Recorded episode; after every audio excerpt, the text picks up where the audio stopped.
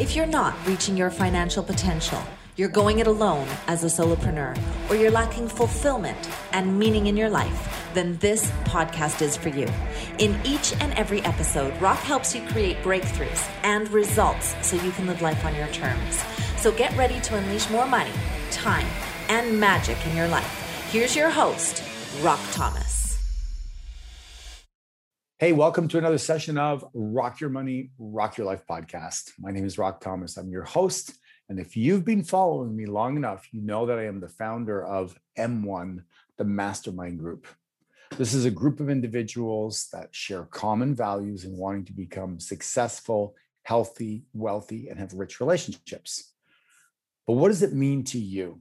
Well, it means there's a group of 400 people out there that maybe are achieving or have achieved the result that you crave. They're from all over the world, from all walks of life, but what they share is the practices of success, and each and every day sharing their insights and their breakthroughs with each other, encouraging others to do the same thing. You see, you don't have to do it alone. I'm really proud of their success stories, and I would love for yours to be the next one. If you are serious about getting out of your own way and creating a life you're excited about, then get on a call with one of my team members at rockthomas.com/VIP call and get started today. And welcome to the podcast, Michael. Thanks so much. Excited to be here.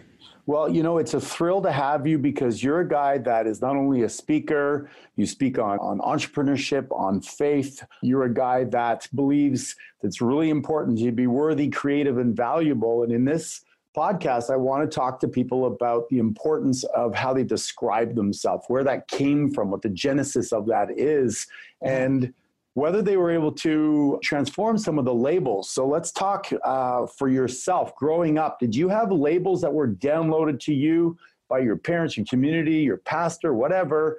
And what did you do with them? And how did you transform them if you did?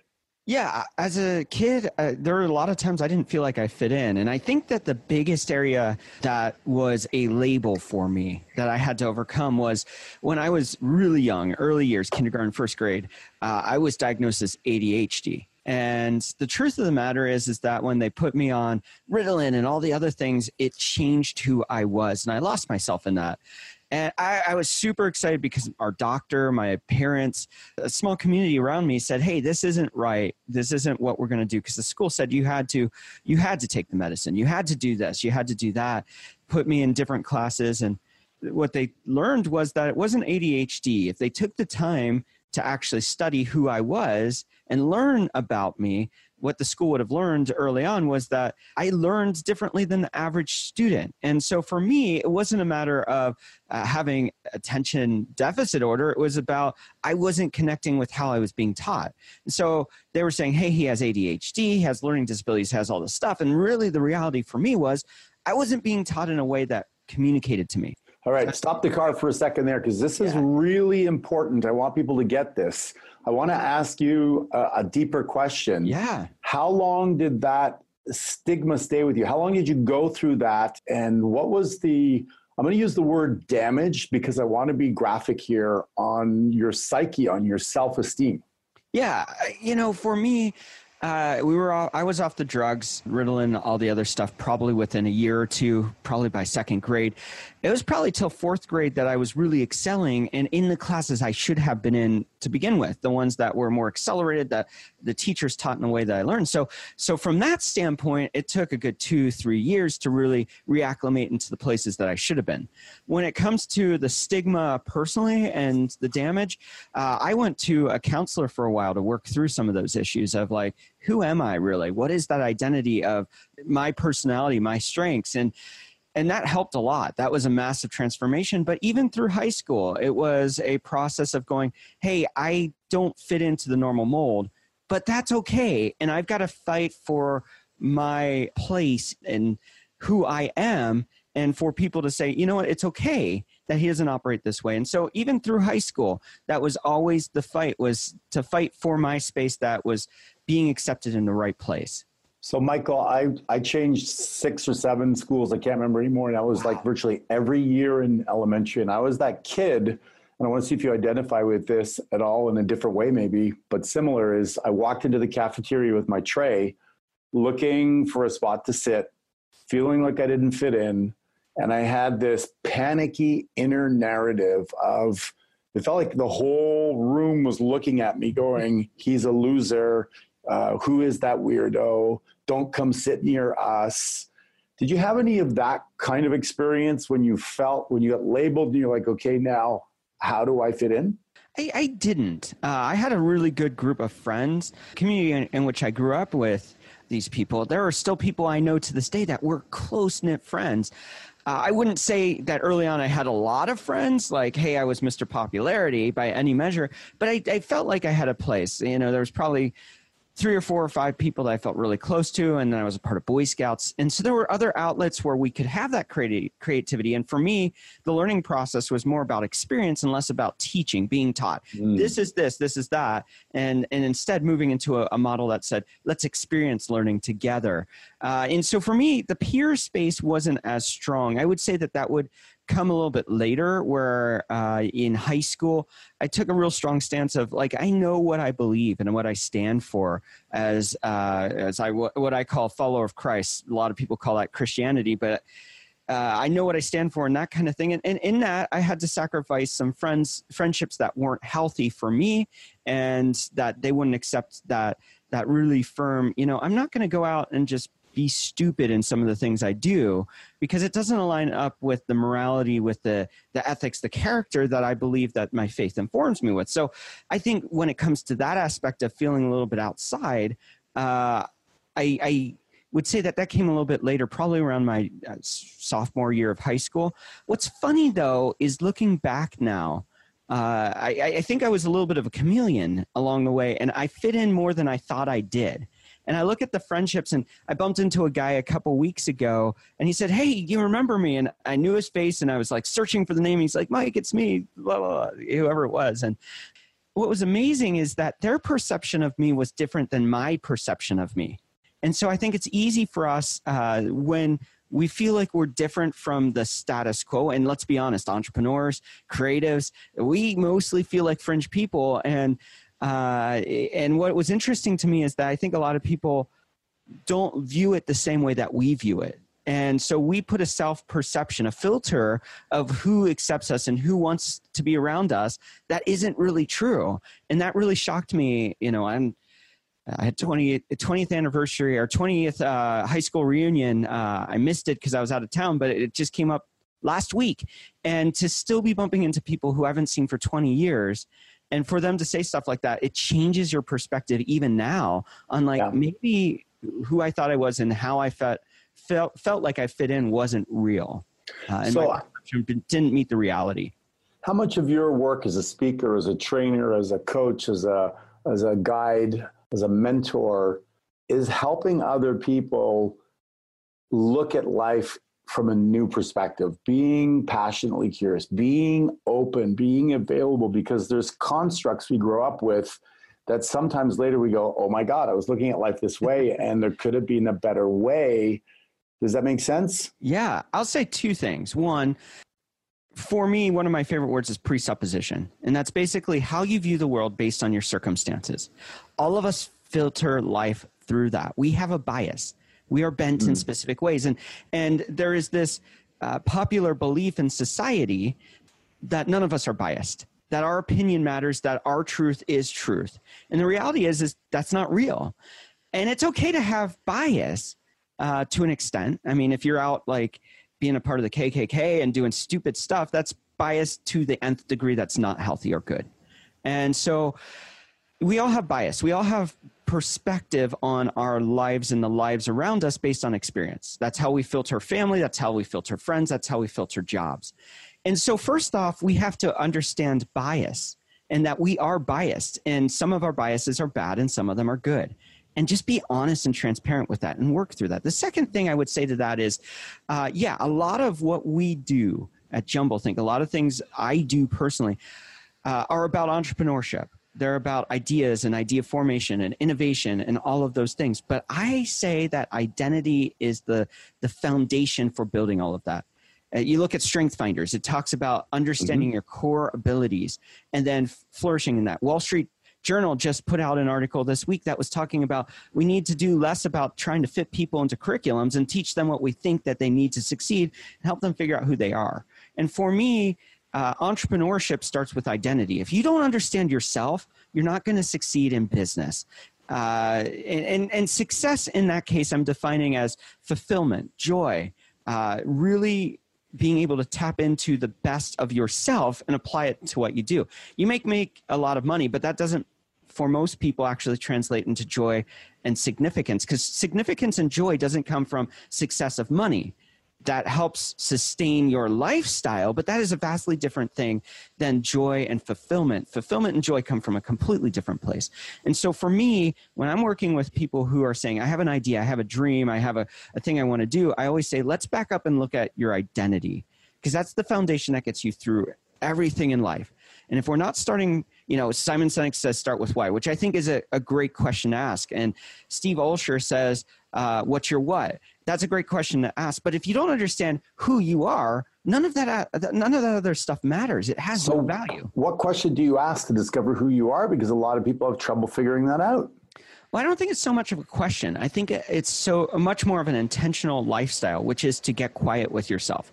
Which, let's be honest, most of us don't want to do it because that is a painful place. And you have to work through the pain. You have to work through the questions. If you were rejected as a child, maybe from your parents or from your peers, or you didn't succeed the way that somebody expected you to, whether it's yourself or others, you have to process through that, because those will all be they will build millstones around your neck to hold you down from the potential that you have. And so I think that it starts not with a question, but it starts with a quietness. And a reflection and a place of introspection.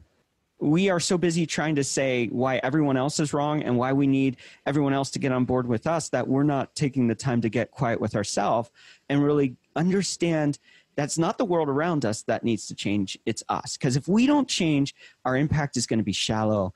And so getting quiet is the first step. I think the second question is, what am I good at? What are my natural born abilities? Do people love to listen to me speak? Maybe you're a great storyteller, and then that helps you become an influencer. Or maybe you are really crafty with your hands and you can build things and you can invent a new space. Or maybe you can see things from a perspective of pain or trouble, and you can come in and help businesses innovate in a space and see these are the blind spots that you're missing. Or maybe you just like numbers, and I don't understand that one, and you're good at math, and you love all those things, and you love working with accounting and helping businesses or people with finances, and you go and work in that space. So figuring out your abilities. So get quiet, figure out your strengths and your weaknesses. And I think the third thing is put people around you that can call out the best of you. Many of us are surrounded by people who want to beat us down to make themselves look better or to make themselves feel better. Yes. And they do it in ways that aren't obvious. Mm-hmm. And so what we need are people that believe in us more than we believe in ourselves, who are willing to say the hard things like, dude, you need to step up to the plate and really show up here because you're not really engaging to the fullness of what you could do. And I think that those kind of things set you up for the successes to find identity. So get quiet with yourself, figure out your strengths and abilities, get your mentors and peers around you. And I think the last thing is really stepping back and saying, what do I like and what do I hate? And often we are doing things that we hate because we feel we're obligated to that. I don't think that's what we're created to do. I think we're created to find joy. So either we need to change our perspective and find joy in what we're doing, not false joy to make it okay, but really find that place, or we need to change. And change is scary. It's filled with risk in the unknown, and we don't want to do that. So instead, we just accept the status quo, and we fill the void of joy and fulfillment with maybe I can get the new toy I want. Maybe I can get the best house that I want. Maybe I can move up in my career, and that shows that I'm successful because now I'm the vice president in my business over this instead of just the accountant. And so we are looking for fulfillment again in the wrong places. And so if it's not aligning up with your personal gifts and talents and personality and you don't love it, that doesn't mean you don't have things about your job or your entrepreneurial journey that you hate. I'm in a place right now, there are places that I'm trying to shift, and it takes a while to do that. And so there are pain in that process, but if you're every day going, I don't want to wake up and go into my job, it's probably not the right place. Whoa, that was a lot. I wrote a bunch of notes. I want to unpack some of that for people because I don't want them to gloss over that, Michael. Thank you so much. Love the get quiet. I think that for those of you that have practices in the morning or the evening, I want to reiterate that. I think it's really good to do that in the morning and also take an audit at the end of the day with your journal and take some notes. So I love that. The would say one thing with that is that's really good. And I think that's really good to do those things. I do it. I would go one step further and say, not only should you do that, but at least once, maybe twice a year, you should take a couple of days and completely detach. Untethering is what it's called. Untethered from your technology. And if you don't have the finances, that could be just sitting at home with some good books, processing the ideas, journaling. If you have some money, that could be going to a cabin, going for walks and that kind of thing. And so that's going to look different for every person. But I think it's good to actually take a little bit of time that's a little bit bigger than that sometimes too. So I love it. And, you know, take a weekend or take a week to do that. Excellent. Excellent suggestion. You've reminded me of something I'm going to include in the show notes, which is an assessment you can take called Sacred Gifts. And essentially it's what you talked about in your second point, which is, you know, whatever lights you up, you're good with numbers. There's a belief that there's about 24 gifts and we get 4 to 6 of them at birth. Wow. And, you know, it's really up to us to discover what those are. Some people are good with their hands and other people are not. Some people are good with administration. Like, for instance, I am not. I lose papers. So I surround myself with people that have that gift so they can shine and I can release myself from it. So I'll include that in the show notes. Then I also like what you said about, you know, surround yourself with really successful people. It's very common. We say that. But what I liked what you said is the person who's going to have the courage to challenge you. And I think we can sometimes default to being around the people that we love and that love us and tell us what we want to hear versus the person who's going to give us the tough love that you suggested, Michael, which I think is essential to growing. You know, you need a crosswind every once in a while to strengthen your roots. Yeah. So that's really great. And then the interesting thing is you talked about, you know, going for your joy, but then maybe getting distracted by some position of significance, like becoming the vice president or something, and getting distracted by material toys and accomplishments versus going back to that, understanding your gifts, leaning into them, and believing that you can make a living in the lifestyle from the things that truly light you up. So that was a lot that you dropped on us. Thank you very much. Very, very powerful stuff. Let's talk a little bit about your goal setting mechanism because we both share some strategies around that. Yeah. I'm a big believer that there are steps to it. There's better ways to access the resources within ourselves. Tell us what you do for goal setting. Yeah, so I do a couple things. And if you're seeing video format, you'll see this book here.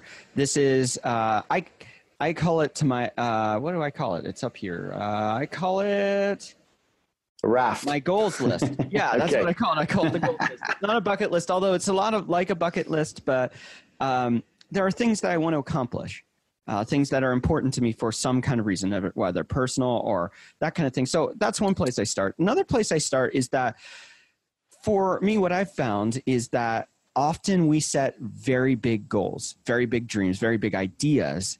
And because of that, we don't try to shoot for it. I created a little method I call the Dreamer's Guide to Micro Experiments. And it's 5 steps to say, let's not try for the big innovation. Let's not try for the big dream. Let's not try for all of it at once. Let's try small things.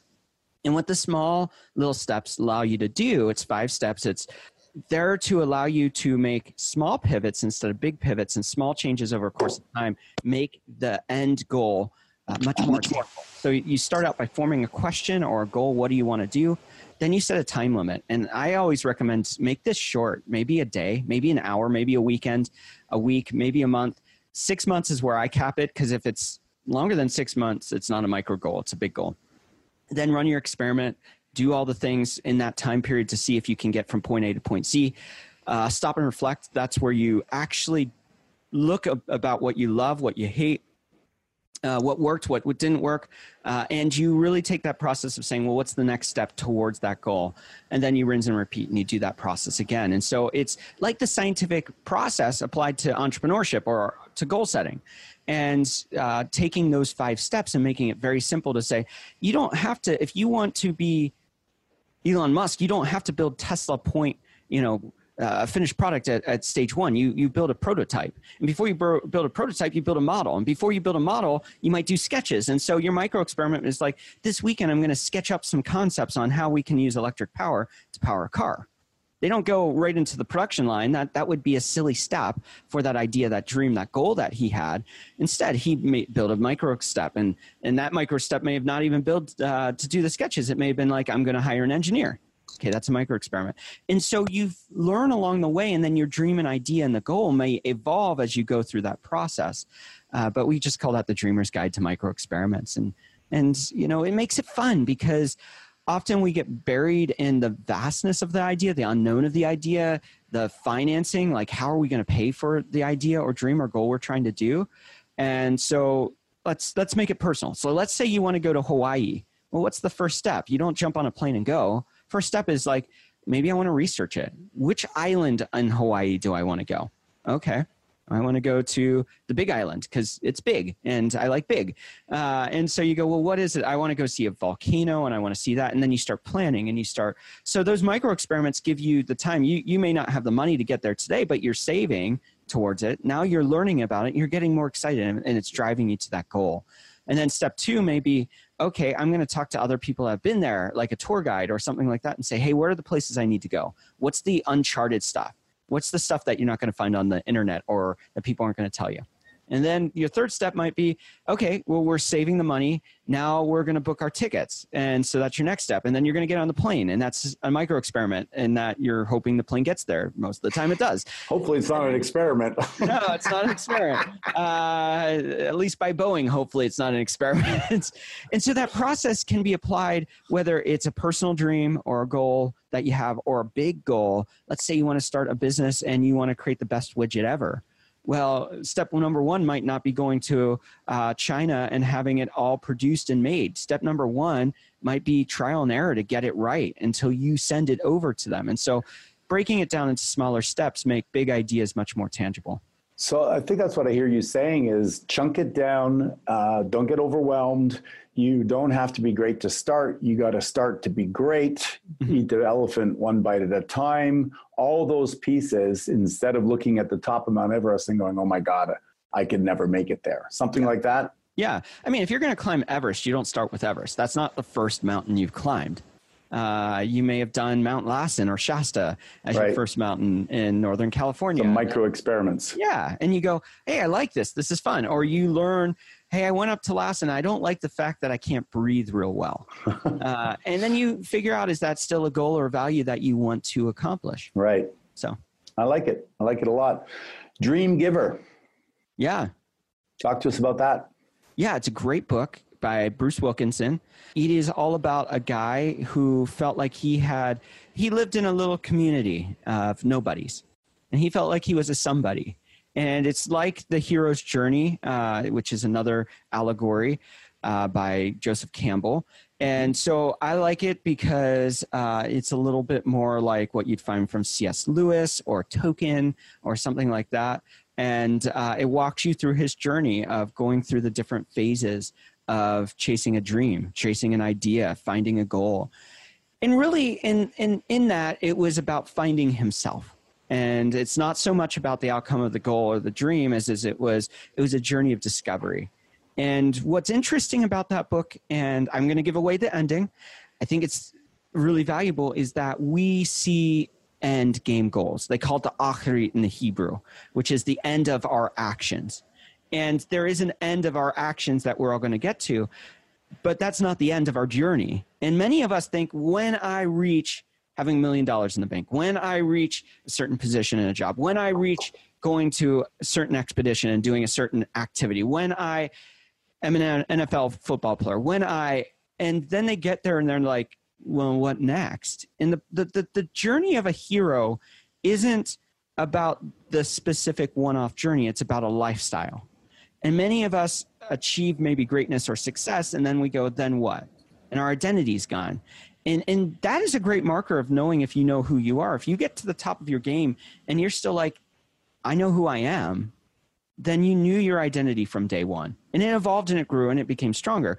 And I think that's the part of the Dream Giver that a lot of people miss, is that it's about a lifestyle of saying, once you step into that, you can become a nobody again. And it's not about notoriety or fame. It's about your identity, going from not knowing your identity to knowing your identity. And you don't get to a place where you said, I've arrived with identity. You're always evolving. You're always growing. You're always changing. So you've got to keep that on that journey. And that's what it's about. And I love that book.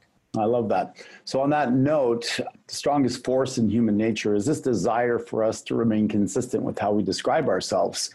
You know, we're either a smoker or a non-smoker. We're a morning person or a non-morning person. And if somebody asks you, do you want to come play tennis? You go, oh, no, I'm not a tennis player. We're very congruent with how we see ourselves.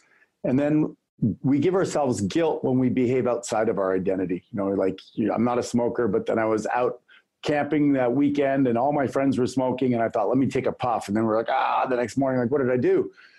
How would you say is the best way to expand your identity for those people that are going to grow and become the best version of themselves? Yeah. Well, if something's not unmoral, if something is not unethical, if something isn't like stupid dangerous, like, hey, I'm going to go cliff diving onto a cliff. Well, you probably don't want to do that from 1,000 feet and go, hey, I'm going to jump on another cliff. It's going to kill you. That's not a wise thing. But you may go, hey, I'm going to go cliff diving. I'm going to go off of 10 feet into water. Okay, well, you change what you're doing, and it's the same thing applied to a different role. So I have a rule that if it's not against my ethics, my belief statement, which is my core beliefs of faith, if it's not going to hurt somebody, and if it's not unethical, it has to meet immoral, yeah, kind of criteria. I'm going to go take the experience. I had the experience. We had a guest on our podcast a week ago, which he does dinosaur digs and finds fossils. I've never done that before. I could say, hey, I just want to interview you. But then he said, hey, do you want to come out? And it's like, well, yeah, I don't know what it's like. I've never experienced that. Yeah, I'll go. So just because I had never dug for dinosaur bones before doesn't mean that I may like it or loathe it. I don't know until I do it. So like your tennis example, hey, you want to go play tennis? Well, I'm not a tennis player. Well, how do you know that you don't love tennis and you just never done it? So until you step into that, you're not going to know. So I think there's core identity that doesn't really change. And there's certainty in that. Like, I'm never going to be a smoker. It's just not going to happen. That's a core identity thing. And so there are certain things of identity that aren't going to change, but there's a lot of things that can evolve and grow based on experience. Well, I'm going to mess with you now. If a new study came out and said that, smoking this kind of cigarette was going to increase your memory and extend your life by 20 years, you would, this is all hypothetical, you would then at least entertain that information and look at it, would you not? I'd look at the information. I don't think it would change my outtake on that. I'd probably be content with where I'm at in that specific case. Okay, so let me give you another example. Sure. People love beer. Yes. I have nothing wrong with beer. I hate the taste of it. I've tried different kinds of beer. Yeah. I'm just not going to drink beer. Yeah. And it's not going to change because someone goes, well, this is a nitro brew and it does X, Y, and Z. And so it's different and you should try it. At some point, I'm going to smell it and I'm going to look at it and go, it's just not for me. And so, yeah. There's lots of things, don't you find, though, that come like it's, we used to all drink milk. Now it's almond milk and it's cashew milk and it's soy milk. And then the new report comes out and soy milk gives you estrogen and now you shouldn't drink soy milk. So we have all these influences and information that can shift a little bit our identity, right? Coffee's good for you. It's not good for you. One glass of red wine's good for you. It's not good for you. So in the process, information creates the opportunity for a new decision if you're open. Does that make sense?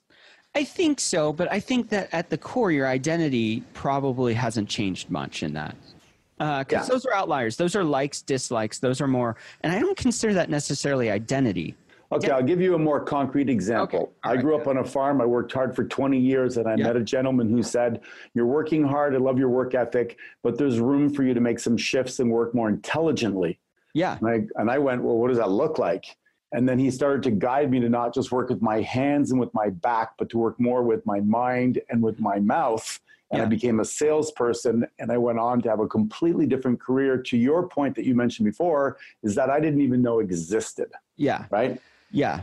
And I change and I transform my identity from working hard to working smart, from being shy and introverted and working with goats and 2x4s to working with people and paper. Yeah. And I became financially in a completely different arena than I could have possibly working with my hands. How about that one for an example?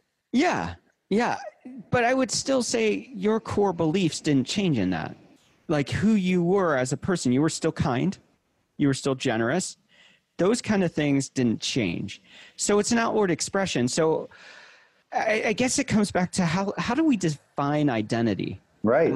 And that's a hard question to answer because for each person. I think it's very easy. The words that follow I am. However you say I am to my, like you say I am kind. There was a period of time I wasn't that kind. Yeah. I was a dick. Because I was, and I still am probably to some people, but you know, I just was brought up in an environment that was, you know, I got kicked by a horse. My arm was broken. My father wouldn't take me to the hospital. Yeah. I learned to tolerate circumstances that wasn't usual. So then when I went out there and played football with somebody and ran them over and they said, hey, I was like, suck it up. Yeah. So it's not because I wanted to be a dick, is because that's what I was experiencing. But later on, when I looked at it from a perspective of feedback from the world, I was like, people keep on telling me I'm too intense. Maybe I need to look at how I'm showing up because I'm entering into a different arena. So I start to shift my identity. I've had to work on my empathy, Michael. I wasn't very empathetic. I've learned to develop that side, and it's actually a beautiful side, but it's been work for me versus most people have to work on being tougher. Yeah. Yeah. Yeah. And I think that identity does evolve and change and grow. So I completely agree with that. Yeah. And I think that community and connection is what affects it more than anything else. And it could be your church. It could be your chess club. It could be your bike riding club. You get part of that community. We all want to belong. And all of a sudden somebody says, hey, you know, when you wear these shoes and when you cycle early in the morning before the heat, you're going to get a better ride. We do slight mountains and it'll help you perform better on the long run. And you start to shift your identity. You know, I'm not a morning person, and you start to, and you start to be able to find what I think is the journey, the hero's journey, is the parts of yourself that you didn't know existed. Yeah, absolutely. And I think that that's the thing that I think most people really struggle with is the fear of unknowing themselves. Yeah. Like, and what I mean by that, because that sounds kind of weird, is that what if I am this other person? And what if I am not this thing that I'm being because it pleased people when I was quiet and I didn't say anything, but I actually want to say stuff. Yeah. And I think that that's the funny thing about identity because like in your example that you shared, like, hey, maybe I experienced this and I realized that I can be empathetic based on the feedback of the world and all of that. You get to a point of identity where you question, is this true identity? Like, is this at the core who I am, or is this a masked identity for perception? Now you're talking. And I think that that's the problem, is that most of us, and that's why I was kind of leery about answering that question the way that I did, is because I think so many people buy into, well, this is who I am. And what they're really living is a false identity. Yes. That's my whole point. That's the problem, is that they accept it and they go, well, I should like coffee because that's what the world tells me I should like. And, and they go, but I like tea. But that doesn't fit in because they don't have a tea bar at my work, so I just go get the coffee and that kind of thing. And I think that that's a bad example. I think that if we look at a really good example of identity, we look at it and we say, what about the person who's doing that 9 to 5 that they hate, and that they know that maybe it was a parent that positioned them there. Maybe it was that guidance counselor. I think that there are a lot of well-intended people that have directed people into very dangerous places. Maybe they tried to open up a business. It didn't work. Mm-hmm. Their amygdala took charge of the fear-based part of their mind, and they said, you're going to put food on the table for 2 young children, and you better not screw up. So stick with this job that makes you $48,000 a year. Yep. Damn it, don't take a chance. And they're surrounded by a community and connection of other people that echo that. And now after 5 or 7 years doing a job they hate as an accountant or whatever it is, they're sitting there going, what is my life about? Who am I? Yes. I love the world of education. I love learning. Learning is something I value. I hate the systems of education in America. Yes. That's why we're having this conversation. Yeah. And that's the thing is like people are buying into like, hey, I've got to go get the career that pays X amount of dollars. A great example again, that paleontologist that I went out and did a dig for. He didn't want to go get a certain degree and that kind of thing, which hindered him from working in academic circles. So he figured another way to turn his passion, his dreams, and his ideas into a business. And now that funds him, and he's out in the field teaching everyday people the things that he would be teaching in a university, giving young kids an experience to say, maybe paleontology is for you, maybe it's not, but now you've experienced it. So he's teaching it. He's out in the field every day where his contemporaries in the educational sphere are sitting in a classroom and they get 1 to 2 weeks out in the field every year. So here's a guy who's been able to go do the things he wants, and he's figured out a system that works for him, that goes counter to what the convention is, and he's built a business around it that's successful. And the reason that it works for him is because he found what worked for him. And I think that that's the problem is everyone's saying, hey, you got to go get the 4-year degree. Well, Google, Apple, big corporations are saying these 4-year degrees, they're killing creativity. Yeah, creativity. They're teaching bad practices. People aren't being, you know, if you don't know that you're not supposed to do something, then you're going to go do something. Yeah. That's why as a web developer for years, we were hired to do stuff because we take projects on that we were too dumb to say no to. Big projects, projects like writing encryption tools and languages. We didn't know any better that that was really hard stuff to do. We just figured, well, we'll figure out a way to do it. And so we did. And that's the thing is that because we didn't know better, we could find a better solution. Yes. And so often we're hindering ourselves in our careers and our passions and our hobbies and our joys by the fact that we're not stepping into saying a contrarian kind of view to say, well, screw the way that's supposed to be done. Maybe I can find a different way. Maybe I can find a better way. And maybe I can create a new path, blaze a new trail. You want to be Steve Jobs? You got to take the risk of Steve Jobs. You want to be Bill Gates? You've got to say, well, maybe mainframes aren't the solution anymore. And go take a different trail. And all of these people stood out because maybe they didn't know better, or maybe they saw a better way and they said, screw you to the world, and said, we're going to go this path. It's really good stuff, Michael. Appreciate it. I run a real estate office and we help people get on the phones and call people. Yeah. And people are nervous and they don't like rejection. So they call and they're like, hi, do you want to sell your house? No. Okay, bye. And we had this one guy come in, kind of Italian guy. He goes, hey, you want to sell your house or a what? And the person goes, what? He goes, okay, coming over. Because he didn't know what he was doing. He just assumed everybody wanted to do business with him. And it's a little bit, a bit of a made up story. But the fact of the matter is that the knowledge hinders people. And I love what you said about this openness. You didn't know, so you became creative. And I want to end the call on that a little bit is tell us a little bit about who you are today. Just choose a few words of how you've evolved, because you've done a lot of things. And, who do you feel you are today in your identity? Yeah. First off, I want to go back to the beginning.